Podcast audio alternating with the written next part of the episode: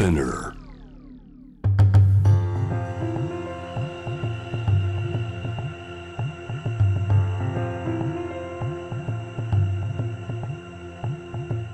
福本敦子の聞くコスメ。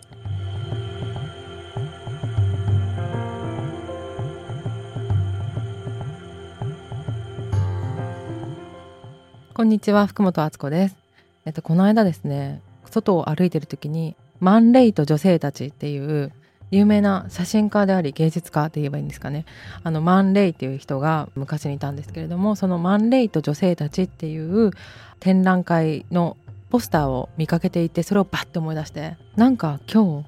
それに行きたいなと思って先日行ってきました。渋谷の文化村ザ・ミュージアムっていうところでやって、すごく素敵な場所で、そこも私のお散歩に行きたいなって思うところの一つではあるんですけど、なんかそこに見に行きました。で、平日だったからかなり空いていたし、こう暑い時期とかにぽっかり空いた時間でそういうミュージアムとか行くの結構好きだから、これはたまたま久しぶりに行ったんですけど、ちょっとそこでの話とかもしたいなと思います。で、マン・レイはフィラデルフィア生まれの写真家でもあり、まあ、芸術家って言っちゃうのが一番分かりやすいかなと思うんですけど、多分作品を見たら知ってるっていう方も結構いるんじゃないかなっていう感じで、今回の展覧会はマン・レイっていう人もそうだけれども、その彼の人生にこう現れてったいろんな女性たちを題材にして、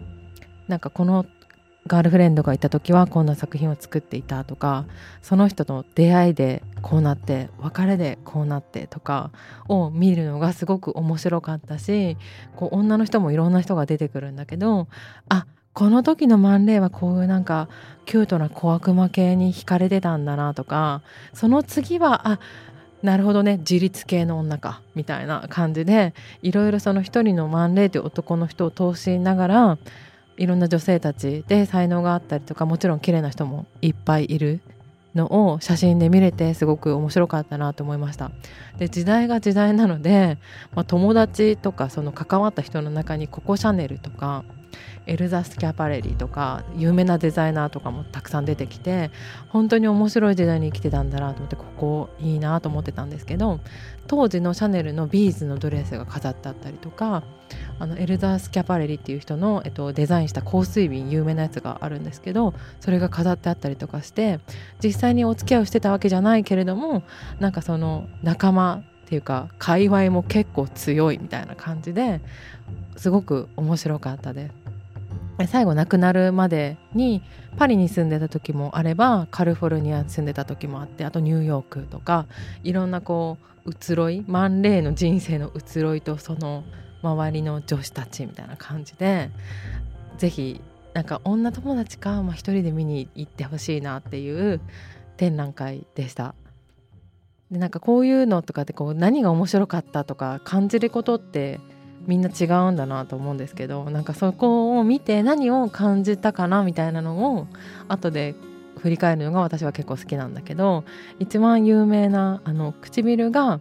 恋人たちっていう、天文台の地獄に恋人たちっていう絵を見たことあるっていう人もいると思うんですけど、その時にすごく綺麗な人と別れた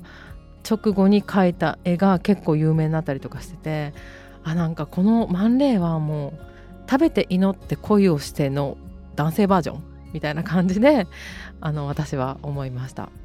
で、同じ頃に、これ全然きっかけが違うんですけど、ネットフリックスで大坂なおみさんのあのドキュメンタリーとかも見たりしてて、なんか私結構ドキュメンタリーとかを人に焦点当ててるのが好きだから、そこがマン・レイと似てるなと思うんですけど、こうファッションの仕事をするようになって、大坂なおみさんがすごいこう、まあ、もちろんピューロのヘアメイクさんとかの力も借りてるけれども、ものすごく可愛くなっていくっていうのが、私としては美容好きとしては見ててすごく楽しかったです。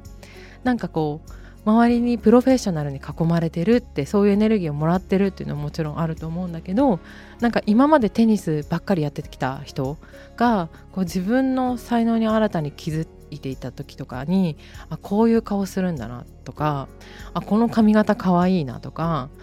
なんかもっとそのアスリートとしての苦悩みたいなのももちろん書かれてたんだけど、なんかその女の人のこう変化する様っていうのがすごく私としては面白かったので、